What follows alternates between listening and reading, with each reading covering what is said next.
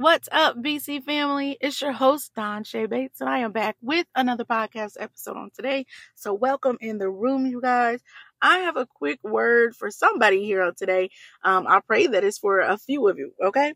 Um, we are going to be in the book of First Corinthians, chapter 1. Um, I think we're going to start at 27 through 31. But before I jump into that, I just kind of want to give you guys a gist of what's going on in this time, okay? And, um, like I said, many of you know um, that we've been walking towards greatness. We've been walking towards the things that we have had our hearts set on, um, that God has let us know are ours, and we have been walking towards those things. And in this time, uh, we are going forth and we are getting ready to receive these things in a tangible form, meaning we're getting ready to receive the jobs. You're getting ready to receive your spouse. You're getting ready to receive those finances that you have been praying for.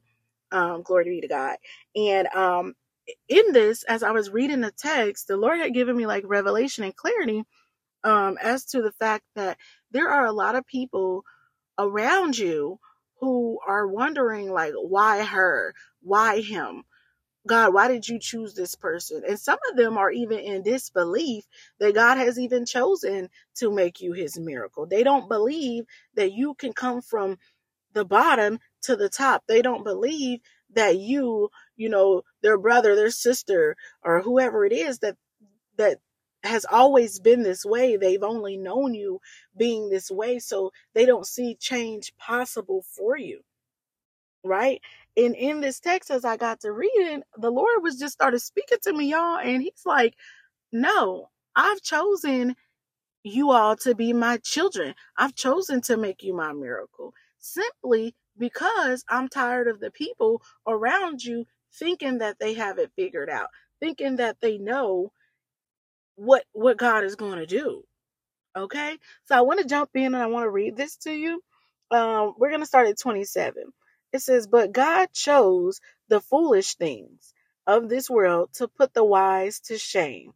He chose the weak things of this world to put the powerful to shame. What the world thinks is worthless, useless, and nothing at all is what God has used to destroy what the world considers important. I want to stop right there. And that literally just sums up what I was just telling you guys. So it's people around, you know, you know, it's like they think that because you don't have the money, cars, and clothes, that God would never choose you. Maybe in past relationships, you know, maybe you were in a situation where your spouse might have been cheating and it was between you and another person. And they ended up choosing the other person because they're like, oh, she's not about nothing. He's not about nothing. You know, he don't have any money.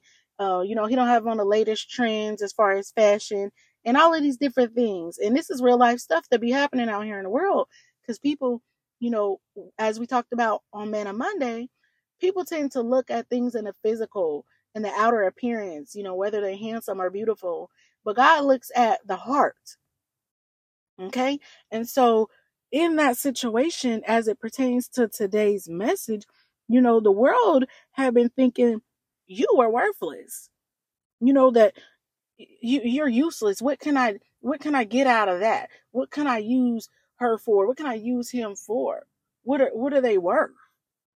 And as the text said in 27, but God, okay, but God chose the foolish things of this world to put the wise to shame. So you could have been in your mess. You could have been in a drunken slumber, Noah. You know what I'm saying? And so all these times that you have been judged and and and spoke over negatively like you weren't ever going to be greater than your current circumstances at that time now's the time that you are getting ready to bloom glory be to god you're getting ready to be everything that god has called you to be and of course you know you never stop growing and when i say everything that god has called you to be i'm dealing with this particular season Okay. And so as we go forward in the word, um, verse 29, it says, God did all this to keep anyone from bragging to him. You are God's children. He sent Christ Jesus to save us and to make us wise, acceptable, and holy. So if you want to brag, do what the scripture says and brag about the Lord. Okay? And he's just letting us know in this time, you know, we are not to be bragging like we've done anything. It, it's nothing that we have done except for be obedient, you know, walking in the will of God. But there's nothing that you could have done to uh, make you the miracle that you are today. Some of you don't even look the same. Some of you don't even talk the same. Some of you, you go around old friends and they like, I don't even know you anymore. Trust me, I've experienced it. Okay? So when God cleans you up, it's like it lets people around you know that, hey, God, you know, this God thing might be for real. You know, this deliverance thing might really be something because I remember when I used to hang with this person. Like now, when I see this person, their mindset is totally changed. They actually speak up for themselves, they actually hold me accountable for my actions. And, you know, back then, we may have been looked at as the least of thee, or you may have been frowned upon because you weren't uh, of use to a person back then. But God saw fit, okay? The Lord saw fit for you to be chosen because that's how He works. He likes to take the impossible things and let the world know that it's possible. And how can He get the glory if He's taking people who already have put themselves up on a throne, who've already been in a state of um I don't know, if you if if I would call it anything, you know, a place of power. If you're already in a place of power, if you're a celebrity and all of these different things, it's not really going to be as noticeable as if you take someone from the pit and place them in the palace. Glory be to God. So, with that being said, BC family, I just want you to know that if you're looking around and you think because you're still living in current situations, but everything else on the inside feels new, and you feel like you're just out of your element, it's because you are still sitting in a physical place, but mentally and spiritually and emotionally, you have already been developed. You have been blooming. God has been picking things off of you and pruning you, right? And so in this season, he's getting ready to take you and uproot you from this pot that you have been planted in and place you in a garden. Okay, so you can grow big and wide and make an impact on all the other seeds that are around you.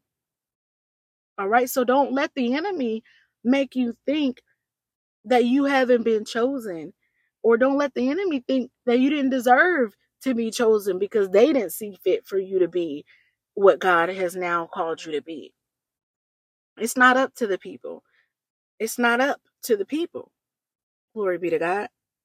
So just know that God chose you for a reason in a season and a time such as this, okay? You are deserving of everything that God is getting ready to do in your life. And just make sure that you are staying humble you got to keep the heart posture of um, humility and knowing that it is nothing by your might that you could have ever done to get you to where you're getting ready to be, to take you to where you're getting ready to walk into. Okay? So, as the text said, if you decide to brag, just make sure it's about the Lord and what the Lord has done for you in this time. Okay? And as I said in the beginning, the word that He gave me last year don't worry about what these people do when you bless. Oh, because you better believe that they are going to start talking because they never saw fit for you to have what you're getting ready to have. They always wrote you off and thought that you were just going to be, quote unquote, a bottom feeder. Okay? Someone who's always just going to be in that mindset. They wrote you off, but God saw fit for you to be greater. God saw fit for you to be more. Okay, BC family. So I just wanted to get on here and share that message. I love you all so much. And until next time, BC family, stay great, blessed, and feel and prosperous.